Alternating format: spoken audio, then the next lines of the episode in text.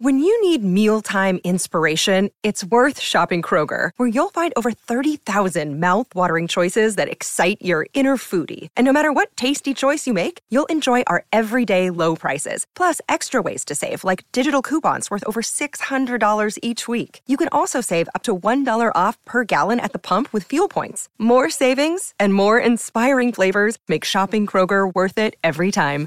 Kroger, fresh for everyone. Fuel restrictions apply.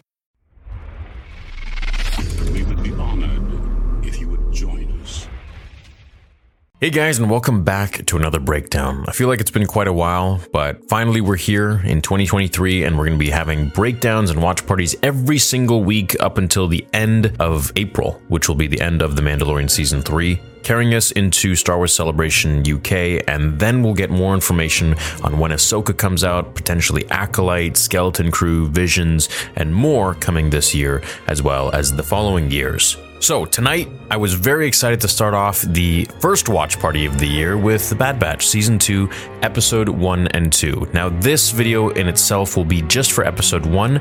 I'll be uploading Episode 2 right after this, so be sure to check that out. And I'll also be uploading Episode 1 and 2 combined together without any of the filler or introduction like I'm doing here. So, to begin this breakdown off, I want to say it's great to be back into Star Wars animated shows. Obviously, the Clone Wars is something that never can be replicated again, but with shows like The Bad Batch, Tales of the Jedi, and what I hope will one day be created, which is Son of Dathomir in animated form, it always feels so authentic and so true to the old days of Star Wars with George Lucas and with Dave Filoni helming everything. I couldn't be more happy. So we start off season 2, episode 1 on a tropical planet with crabs chasing Wrecker, Echo, and Hunter, while Tech and Omega are in the ship keeping watch.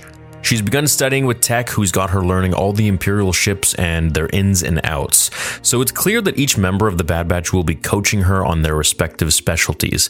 I'm guessing, you know, Wrecker maybe on strength training, or Tech on studious and electronic things, as we saw Hunter on hunting, perhaps, and combat, and Echo on, well, I guess a combination of everything. More to tell about that later. As the crew escape narrowly, Omega comes in clutch with her bow and arrow, which is something that the Night Sisters used in the Clone Wars. If you don't know about the Night Sisters were rumored to learn more about them in the Ahsoka show, and they were using a lot of magic. They didn't use the Force so much, but used more so magic.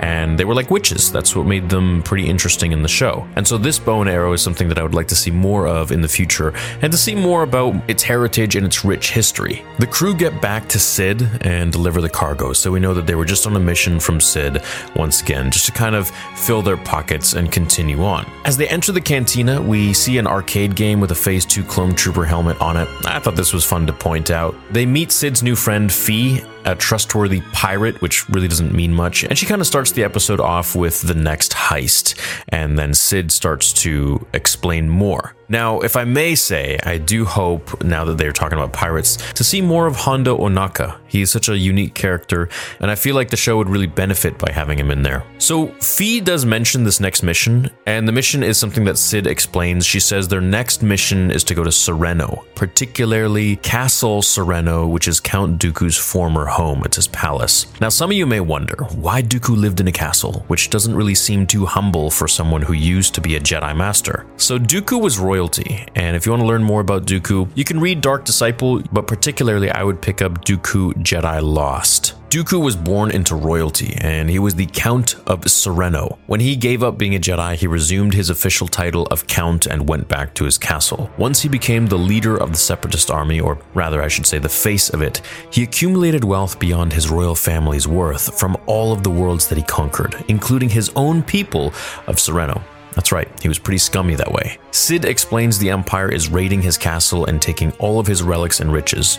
The Bad Batch are to take some of the treasure of Dooku's castle, which would be more money than all of their past jobs combined. And she makes a good point. She says that once the Empire makes their way over here to her and shut her down, the boys won't get any more jobs. So this may be something worth risking, even though the Empire's after them. So with Crosshair and the Empire knowing exactly who they are, being part of Clone Force 99 and knowing that they are indeed out there At least Crosshair does at this point, which we'll see at the end of episode 2 with Rampart and everything, that the boys still are around and the Empire is definitely looking for them. Maybe not all of the Empire, but I would say the higher up personnels. So, as they head to Serenno, Echo mentions that hiding is not the way to live, and he says this to Hunter. And Hunter explains that they're living like this for Omega's safety, and Echo blames everything on Omega, saying that they have their own lives too, which is true. He has a point, but at the end of the day, Hunter is the leader of the crew and he calls the shots.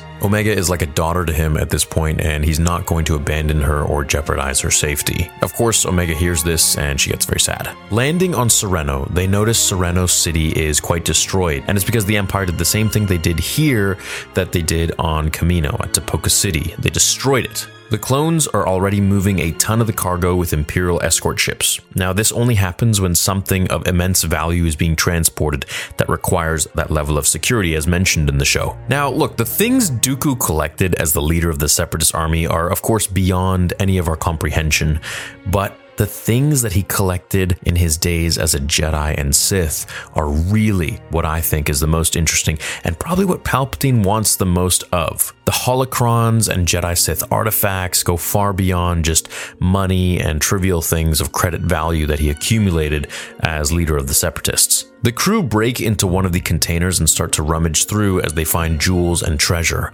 The boys say Dooku took all of this from the worlds that he conquered through his corruption when Omega says, Isn't that what we're doing? Which is true. I mean, they're kind of no better in a sense, but from a certain point of view, I guess we could say. However, a good reply in response to that is where she's told it depends what they do with the treasure that defines their level of corruption, I guess we could say, or their intent, which separates them from Dooku. Now, as much as I love Dooku as a character, and I think he was really cool, he was pretty corrupt at the end of the day. He did have his reasons for leaving the Jedi, absolutely, especially as we learned more in Tales of the Jedi. But his way of doing things by joining Sidious and being the leader of the Separatists really wasn't the best option. I don't think Qui Gon Jinn would have followed the same path, but of course, that's a different conversation for a different time. You guys are here for the breakdown, so let's continue. As the clones eventually discover a heist is happening, Omega, Echo, and Tech get separated from Wrecker and Hunter, as the three are trapped in the container, which is about to leave orbit. When Wrecker and Hunter try to catch a ride on it, they realize it's a bad idea and they jump off, landing them at the top of Dooku's palace where they're getting shot at